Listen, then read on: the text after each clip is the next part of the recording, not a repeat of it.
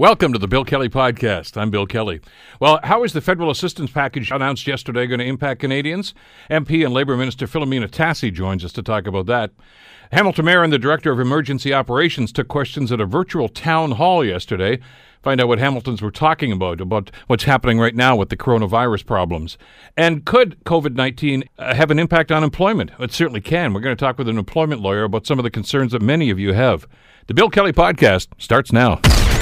Today on The Bill Kelly Show on 900 CHML. A number of new initiatives announced yesterday by the federal government to try to deal with the impact of what's been happening. Joining us to talk about this is, the MP for Hamilton West, Ancaster, Dundas, and also the Labour Minister for the Trudeau government. Philomena Tassi joins us here on The Bill Kelly Show to bring us up to speed on what's going on. A busy time for you, Philomena. Thanks so much for taking some time for us today. Thank you, Bill, for the opportunity. Greatly appreciated. Well, let's talk about this. We know about the concerns, and I know you probably heard many of them from your office about how is this impacting people. Talk to us about the initiatives that the Prime Minister and the Finance Minister talked about yesterday and how this is going to impact the people that are being put out in these circumstances.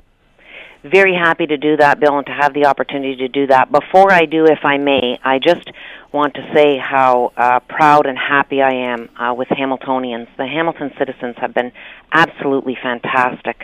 When we hear stories about restaurants who are facing closure or, having to limit themselves to takeout, going and taking their produce and delivering it to food banks, landlords who are having tenants that are impacted, forgiving rents, young people doing grocery shopping for seniors, and grocery stores that are having special hours for seniors to go and shop. Like, these initiatives are absolutely fantastic and inspiring, and I want to thank Hamilton citizens for really stepping up here and showing fantastic compassion, support, as we face a very challenging time.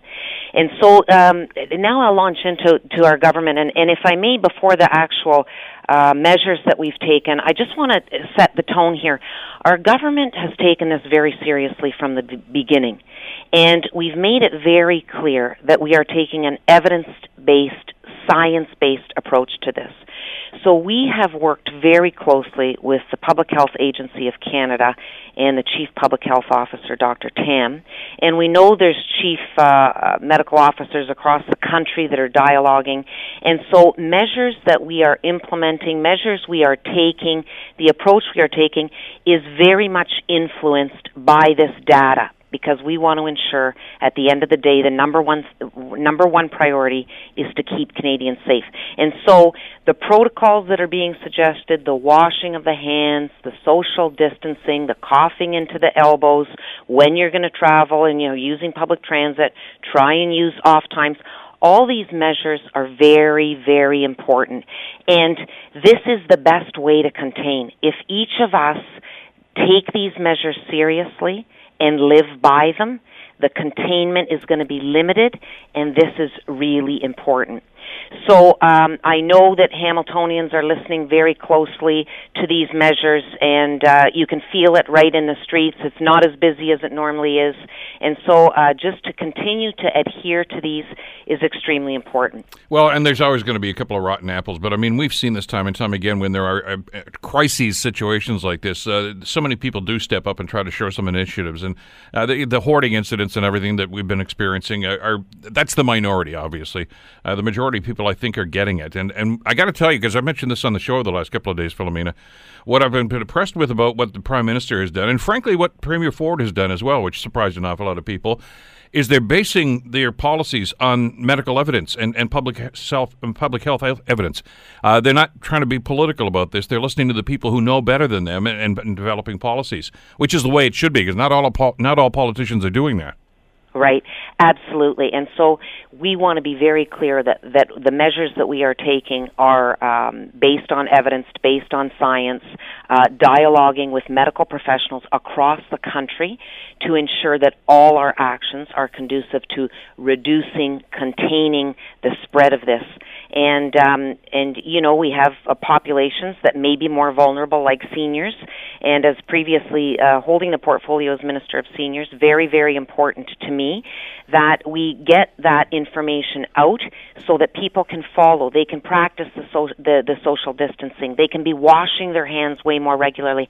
And I have to say, Bill, it's challenging because we know that when we meet people, you know, the first thing we want to do, if there's someone that's close, we want to embrace. We want to shake hands. That's our nature.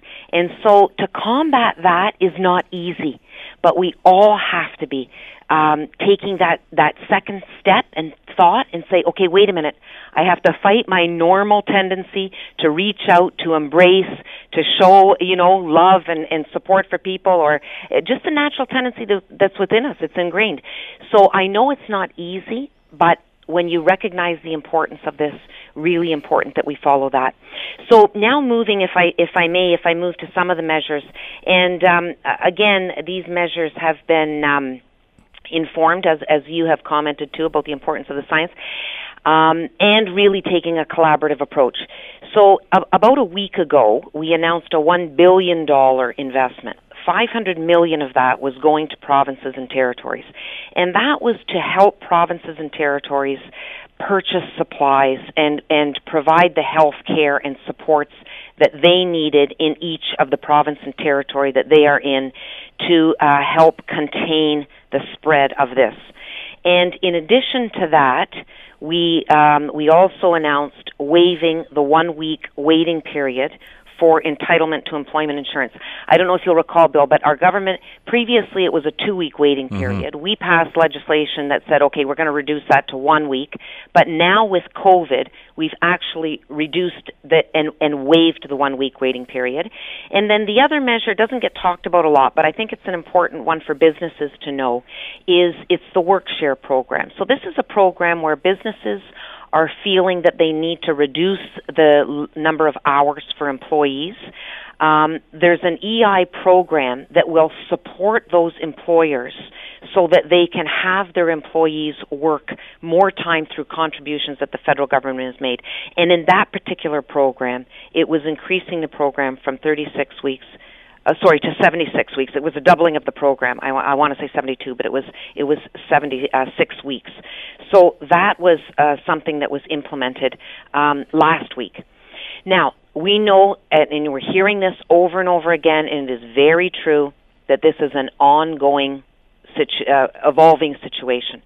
So we are responding as the situation evolves. And it doesn't mean that we're prepared. Listen, we're taking all the evidence, all the information, and proactively getting that information, but responding as things develop in a prepared fashion.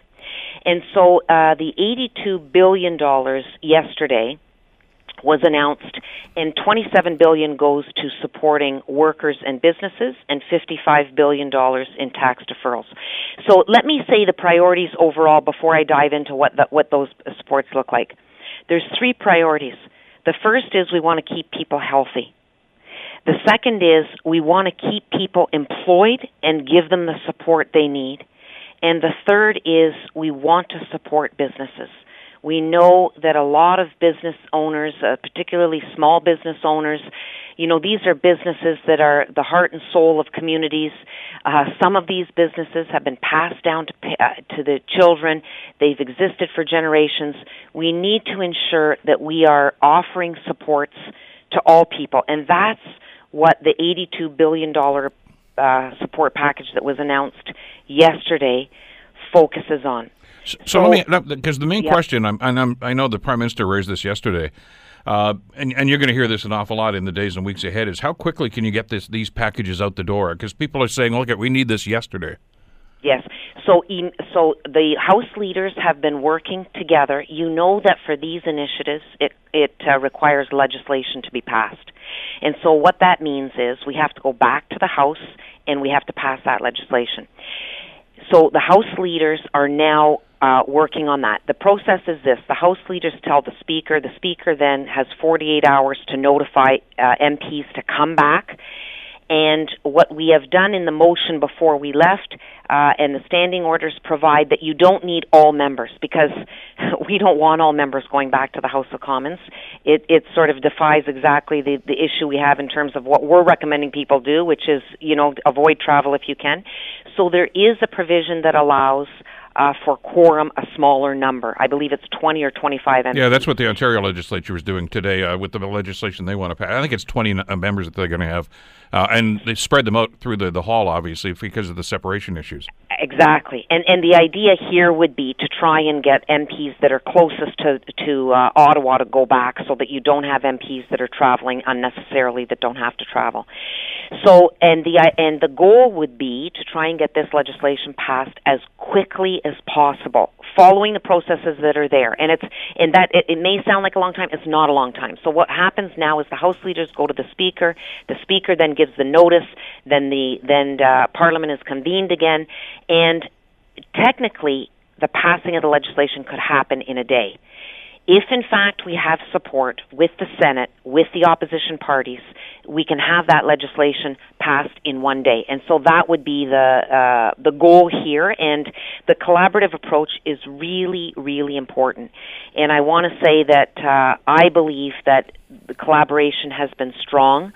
I am reaching out to my provincial and territorial partners, and they have been very supportive. They are very happy with the package that was announced yesterday. They think that that measure was important because it addresses people that are falling through the cracks. So, you know, for example, employment insurance workers, they're entitled to EI benefits, and the 1 week waiting period has been waived. But what about other workers that don't qualify for EI? What about parents that have to stay home with children who are now not in schools? What about people my age that have to stay home and look after parents that are suffering symptoms or suffering COVID? Well, one of the other ones that we've heard from, of course, are the self-employed. You know what happens in their situations too, and because they're going to take a hit just like everyone else is. Exactly. The self-employed, as well as, and I'm very aware of this, with the new gig economy, employment looks very different. You know that. There are young people that, in our day, we occupy one or two jobs in our lifetime, right? My father worked in steel his whole life. You know, with us, maybe one or two jobs. Young people now, it's very, very different. Work is precarious. They're working on digital platforms. The working relationships are different. And part of my portfolio in my mandate letter is to put my attention to the gig economy and this new way of working, digital platforms and the like, to ensure that all workers are protected. Well, in this package, all workers are protected because the two measures that we've introduced, the emergency care benefit and the emergency support benefit, will assist all those individuals that I've just named and provide support for those so that they can get some protection. We know, Bill, most Canadians, they're living paycheck to paycheck. And we want to be able to provide the support, which goes back to your question, which is really important. How do we get the money flowing? And I want to assure your listeners, we are doing everything we possibly can as quickly as we can, and we are working collaboratively in order to deliver those supports to the people that need it most. We're just tight on time here, Philomena, but as we watched yesterday, both the Prime Minister and, of course, Finance Minister Morneau, it's a lot to swallow here. Where can people get information? Are there things that are posted right now so they can digest this? And I don't know if everybody wants to read the whole thing, but I mean, there are going to be segments of this that are going to be very, very germane to their particular situation. Yes. So there will be, and it's one thing we are very aware of, in order for people to access benefits, they have to have the information. And so we will be providing that information, putting it out on websites. I know that I'm working with my labor leaders and union leaders. They have agreed to help in order to get information out there. Members of Parliament and offices, you can contact them. My whole team is at home, but they're working from home because that's the provision. Mm-hmm. And so we want to, you know, have people safe, but we're answering the phone calls, answering emails, and I will have information available on my Facebook that will direct people people to various opportunities that are available in terms of getting the money and the supports that are needed. And there's a lot of things, Bill, I know time is short, that we didn't mention, but there's things like, you know, a 25% for seniors, a 25% RIF mandatory reduction in the mandatory withdrawals for RIFs. If you have mortgages with CMHC, there's a 6-month deferral period. For those gig economy workers and seniors as well, a top-up on the GST if you're entitled to GST, Canada Child Benefit boosts, Canada Student Loan 6 months grace period. So there's a lot of there's a lot in this package. Yeah. I know it's a lot for people to swallow. I'm going to do the best I can with my social media and my Facebook to ensure that all that information is out there because we want Canadians that are entitled to benefits to be receiving those benefits. Absolutely. I know we're going to get a lot more questions as people get little bits and tidbits of this information, so I know we're going to be talking again soon down the line. Philomena, thanks so much for this, and stay healthy. Thank you, Bill. And all your listeners, keep up the great work. Thank you for all that you're doing. Thank you. Labour Minister Philomena Tassi. And, of course, the Prime Minister, her boss, will be giving us an update at 11 o'clock this morning about next steps for the federal government. You're listening to the Bill Kelly Show podcast on 900 CHML. It's difficult sometimes because we are so surrounded by information and, in some cases, misinformation about what's going on with COVID-19. And it can be a little distressing, obviously, when we hear statistics. CNN last night, there's one expert on that was talking about the impact it's having on Madrid in Spain. And the prediction and the mathematical equation, they said that about 80%, 8 out of every 10 people in Madrid are going to be impacted by COVID-19. Which sounds disturbing, and it is, to be sure. But he said, look, the overwhelming majority of those are just going to be mild symptoms, and but there will be people that are going to be seriously impacted, which is why the pressure is on municipalities, because that's where we live, to try to do something about this. We've talked about the federal government policies and provincials, and those are great. Those are absolutely necessary. But it's what's going on in our neighborhoods that we really need to be cognizant of, because with the demand right now for social distancing and staying away and isolation, it's important that cities are on side with that. Well, there's a town hall meeting at City Hall last night that talked about, first of all, people's concerns and also some of the city initiatives and programs that are going to be put in place. Paul Johnson is the director of our Emergency Services Center here in the City of Hamilton, and he joins us on the Bill Kelly Show to talk about last night and what we're going to do going forward. Paul, thanks so much for the time today. How you been today? Doing okay, Bill. Thanks very much, and pleasure to be on the show. Well, it's great to have you here because, I mean, there's an awful lot of concern here, and we've heard about federal and provincial, but the city has been very, very active in revising programs, I guess, and looking at ways to try to deal with some of this. First of all, what did you hear last night?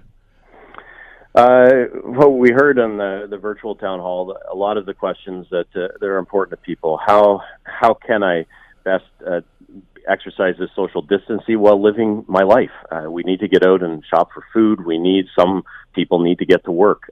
We want to, continue to do certain things in our life. And what does that mean with this real call for us to really isolate ourselves? And I understand the self-isolation has a whole different meaning, but really isolate ourselves from all of that social contact. And so there's a lot of concern about that. What do I do if I do start to feel sick, and where do I go for that information, and how best to get some treatment? And what I loved is a lot of people are asking about how is the city taking care of the most vulnerable? How are we supporting those people that do have to come to work every day? Our emergency services, our critical infrastructure services at the city, and people want to know that we're doing what we can to keep people safe, and I think that that's a good spirit in the community. But Bill, we're in a situation that we've never experienced before, and yes, SARS, yes, H1N1 had us do a number of things around planning, but nothing to this scale.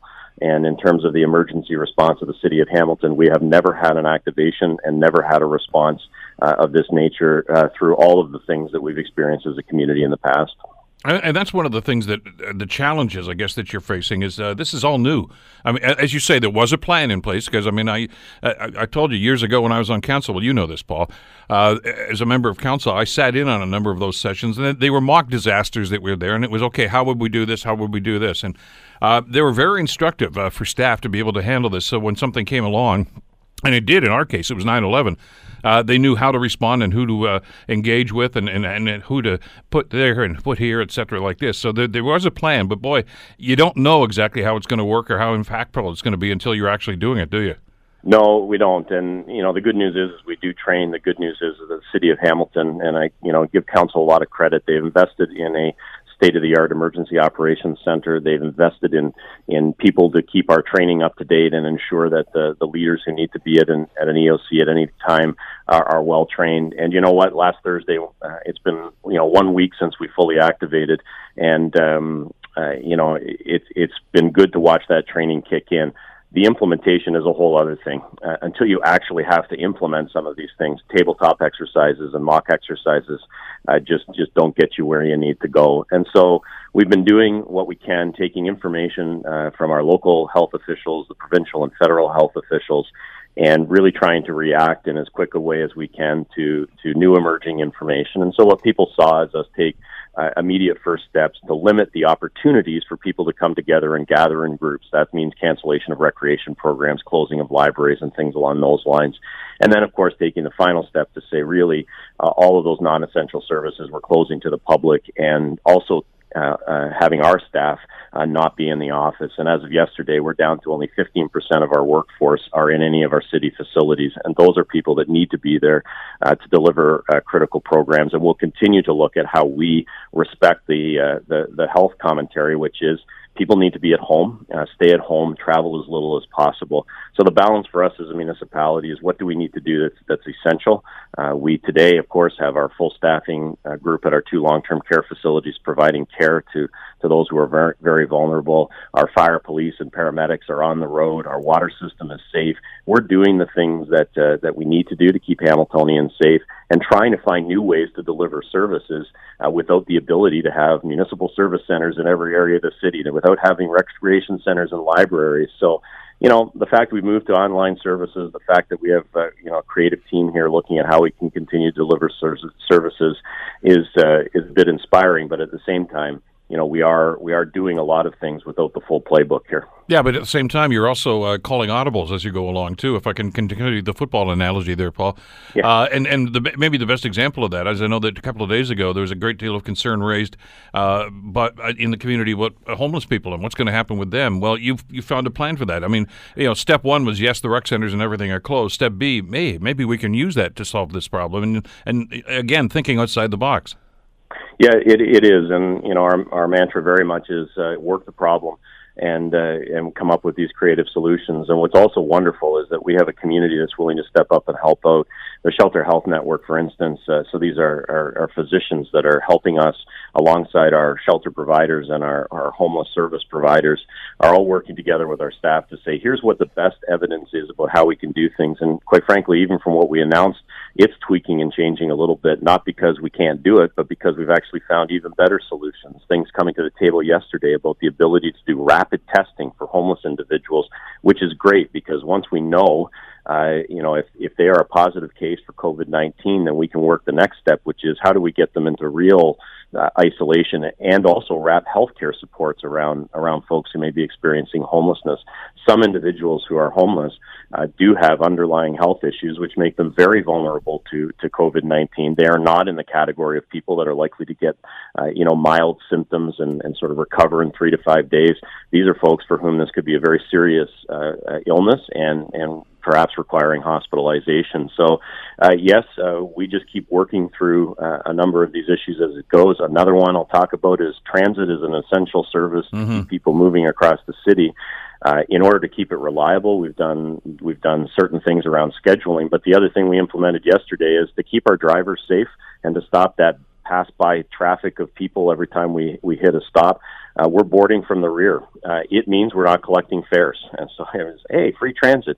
Well, the reality is those are the calls you have to make. And the safety of our drivers and the ability to social distance while keeping transit going is, quite frankly, far more important than the revenue that we'll lose over this period of time. And those are the kinds of things that we talk about here at the EOC. And we understand every one of these decisions, has multiple impacts, which we have to define. But the other piece is we are not spending a lot of time, worrying about perfection. We are making what we feel are the best decisions given the inputs we have. and trying to make that happen. And, you know, we talk about the things that are about curtailing activities. The other thing is yesterday we sat around and talked a little bit about our waste transfer stations and our community recycling centers, which are closed at the moment. We're going to try and get those opened up. There's very little interaction. We're going to make them safe for our workers. But the reality is a lot of residents said, hey, I'd like to really be able to take some of the garbage. I guess people are starting their spring cleaning early. And you know what? If we can support that safely, let's do it. So those are the kinds of things that we do each and every day. But our focus, of course, is the safety of the community first and foremost. And I also understand just how hard this is for many people. It was heartbreaking when we got the order from the ministry to absolutely limit visits to long-term care facilities. We know how much people want to get in and see their loved ones, but the reality is to keep those very vulnerable people safe, we have to follow those rules. And these are these really heart-wrenching moments, Bill, of the decisions. And I know people are concerned about wages. They're concerned about how they're going to do this and that. And, you know, we feel that too in our decision-making every day here. How do you balance the desire and the need for, obviously, as you say, the best interest of the health, the public health of this community, and at the same time, there are concerns about public safety that go on here too.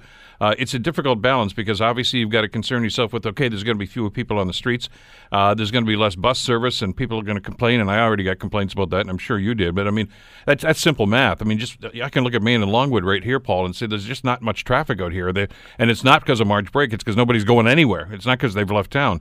But at the same time, you have to deal with the results of some of these actions, and it underscores, I think, and I'm glad you brought it up, the role that frontline people play here, the police, fire, emergency services, and, of course, paramedics and people of that nature who are still on the job, and, as a matter of fact, probably more on the job than they were before because of the pressure that's on them. Yeah, and, you know, we balance some of that by listening very closely to the work of the front line, our union leadership and our management to say, you know, what is the best balance here? And transit, let's use that as a great example. We're not curtailing service because, you know, there's less people using it. We'd love to be able to provide that. We looked at our staffing model, and the reality is that we had a number of people traveling. Bus drivers are not things where I can reallocate a rec worker and put them behind the wheel of a bus. It's a very specialized service. So when we're down people, we don't have people to backfill. And our projections are that maybe for the next 2 weeks, we're going to have a shortage of drivers because of self-isolation issues and others. So we made the decision to say, let's have a reliable system rather than a haphazard system. And you know what? If we find out that our projections on the staffing are off, we'll augment and enhance and get back to the service levels. And I think those are those balanced questions that we have. Our paramedics, for instance, when they go out to calls, their dispatch is providing them information. When they feel that there's a potential for a call for paramedics to be with somebody who's exhibiting symptoms of coronavirus, we are fully protected, and our staff have been trained and fitted for all of the personal protective equipment they need to do that job well. So safety is job one, but the other thing is we want to make sure we keep this community moving, and I don't mean literally through transit, although we're doing that. Things like yesterday talking about we've got to make sure that we can continue to get out to construction sites, do the inspections we need to do to keep construction going and keep the economy moving. Yes, we had to shut down bars and restaurants and theaters and those types of things, but how do we encourage the community to continue to invest as much as they can in our local businesses? So we turn our attention to that because it's one thing to shut everything down, but the unintended consequence of that, of course, is that we're going to be facing an economic challenge very quickly if we don't do some other things to keep this economy moving. Well, and we tend to forget that because if it's not right in front of us, you tend to forget about the fact that, you know, we, as you mentioned, a lot of things have been shut down, and some services, of course, have been put on hold for this. But there are life does go on for some people, and they still have to work, which means that some of the city employees are still going to have to be out there. I mean, they can, you know, practice isolation policies all they want, but at some point, you know, as you say, there's got to be inspections that have to be done. There's a number of things that have to be done, and it's got to be a little tight, I think, and probably a little daunting for some of the staff to be out there, knowing that they should actually have that social distraction that's going on, but at the same time knowing that, look, I've got to engage with these people because that's my job. Yep, and what we're saying very clearly is sort of non-essential work, it's real easy. send those employees home, have them work from home, and keep them out of the workforce. And then we get these services that are what we call important services. We won't use the term essential because that's there for first responders and others, but this really important work. And our charge to our leadership team has been simple. Find a way to deliver this service in a new way, in a safe way, that allows us to keep some of these activities going. So there will be an element of our workforce that needs to continue. There are things. Well, the best example of that's waste disposal. I mean, that has to go on. Yeah, it is. And some of them are fairly straightforward. The reality is some of these activities, you're pretty socially distancing yourself anyways. And so they can continue fairly well. Another good example is our contractors who operate the waste transfer stations. You know, there's not a lot of close interaction. It's not a group activity, that type of thing. Garbage collection would fall into that category as well. So I think there are some easier ones to do. And even with inspections, I mean, there are ways that we can do screening in advance of the inspections and that we can utilize good practices there. So those are all of the ideas that we're working on. But there are other services where we're going to rely on the online services that we already have here at the City of Hamilton. We're not going to open up desks and counters and have that face-to-face interaction until we're convinced on advice of health officials that it's safe to do so. Paul, you talked about the skeleton staff that's working for the city right now and encouraging people that can work at home to work at home, but there's still going to have to be some people out there. But even though City Hall may be closed, life goes on and business goes on. I did a couple of emails here from a couple of different folks here while you and I were having this discussion saying, well, what if something comes up? What if I need a city service for something? I mean, you're still answering the phone, aren't you? Absolutely.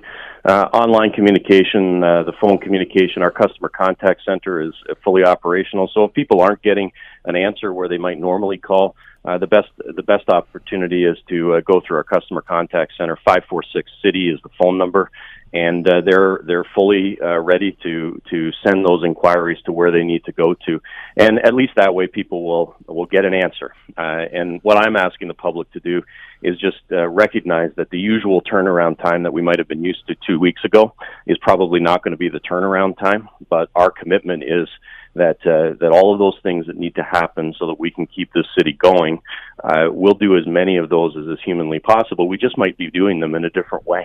And, you know, the good news is that we have invested a lot of money as a city into online services. And it's not just, paying your taxes or renewing a license. I mean, you can submit plans to our building department and the planning department. You can do a lot of things online.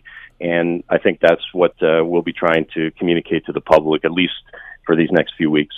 It's fabulous to see the way the city has adjusted to this and pivoted it to the needs and desires, especially since we know that the officials keep telling us that as bad as things are right now, it's could get worse. I mean, we're going to see a spike in these numbers. We know that as testing results start to come in.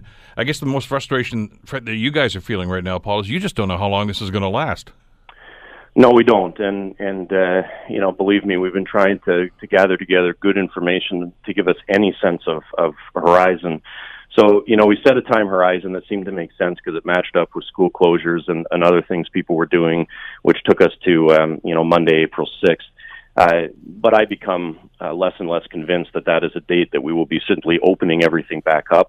I think we're unlikely to see that, but the reality is that I don't know that, and we don't know exactly how long it goes. I know the ministry made that quite clear when they made that announcement, and so did the premier just the other day when he made his announcement. He said there'd be a reassessment April 6th. He didn't say everything was going to open again.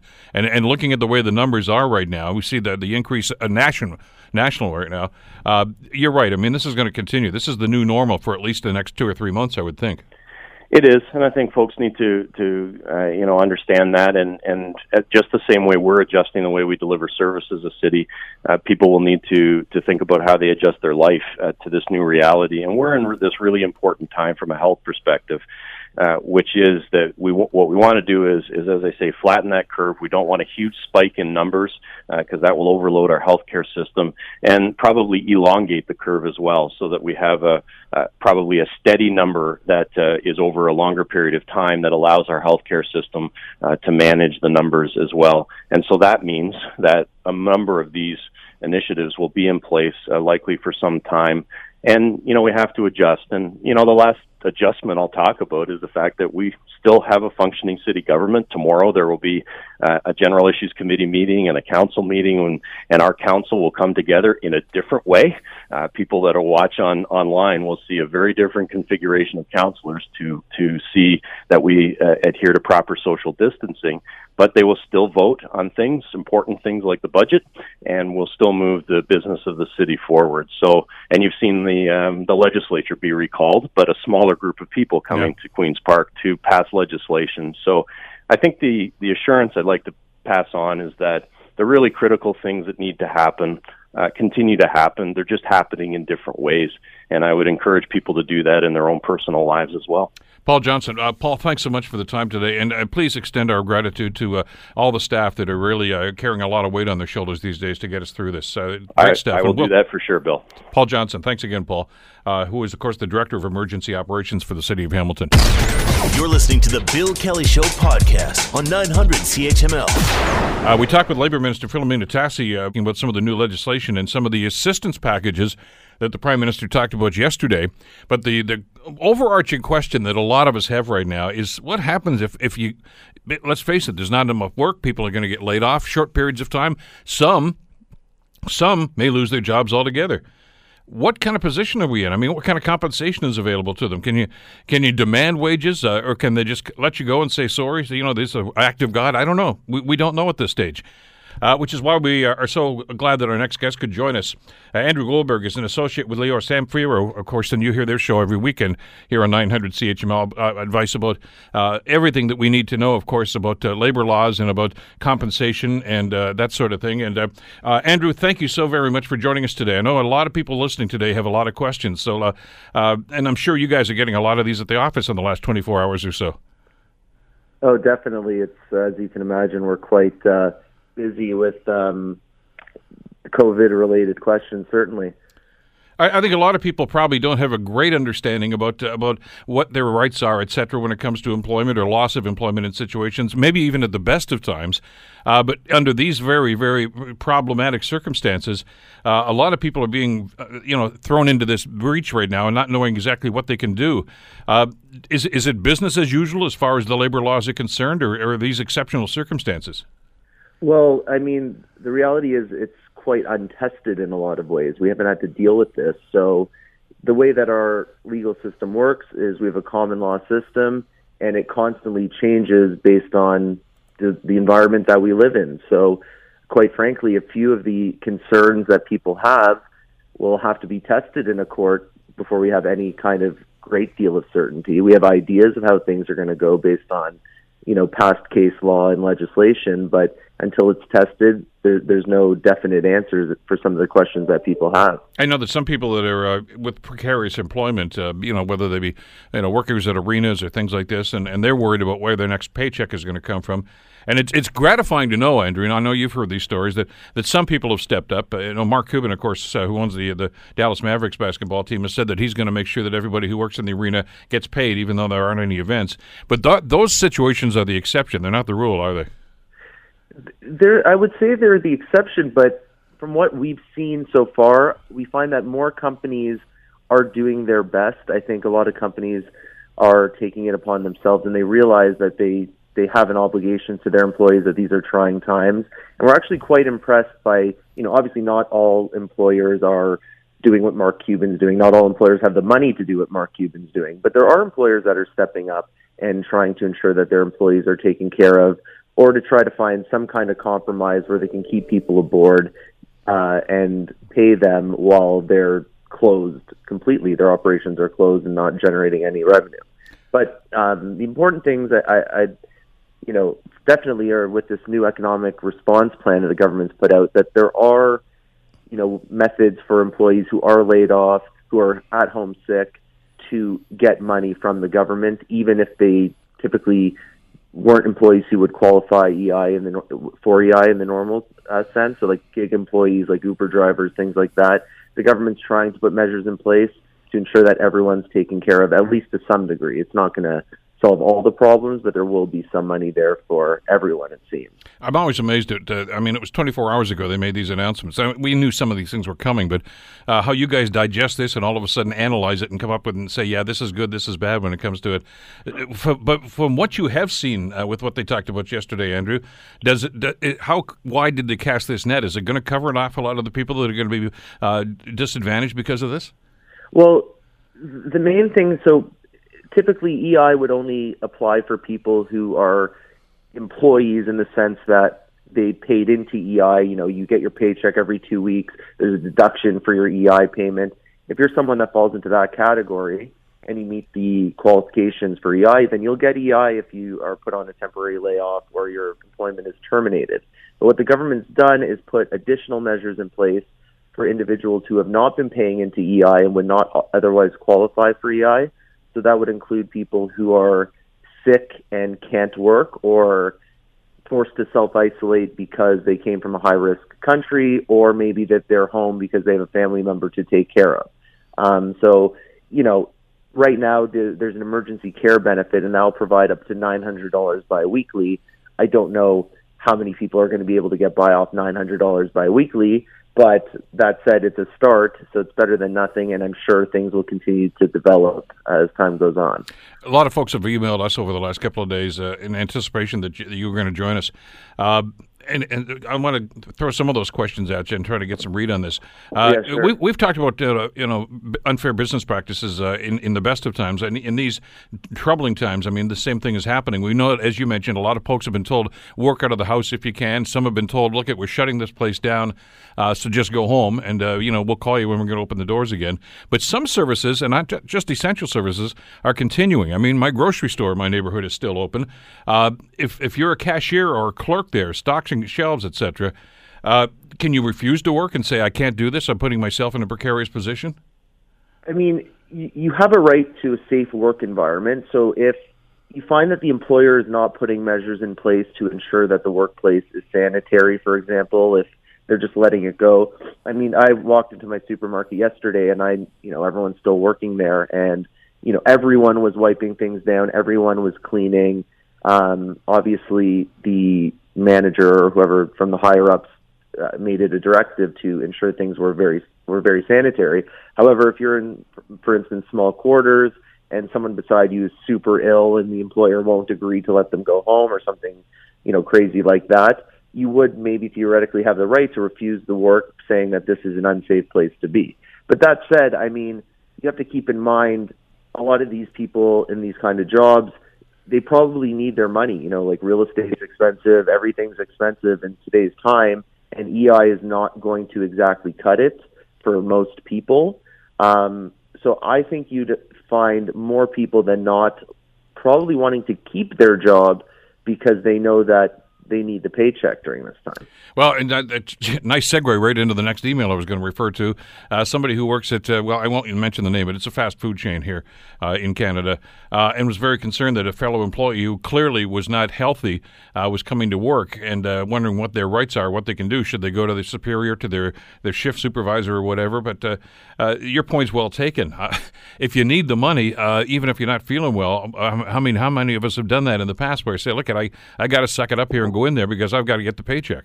Well, and that's the problem, and that's kind of why, we're going to have to look to see how far these current economic measures put forward by the government are going to go, because, if we're going to take this COVID-19 circumstance seriously, then people have to have enough money that when they do go home and they're not working, that they don't feel like, oh my God, I should be at work to get my full paycheck. I mean, the odds of the government putting forward a stimulus package that says, okay, everyone gets 100% of their salary and here we go, is very low. But, we need to ensure some ways continue to defer payments, tax payments, whatever it might be, to keep people in a situation where they don't have to make that decision. I think that would be the most ideal.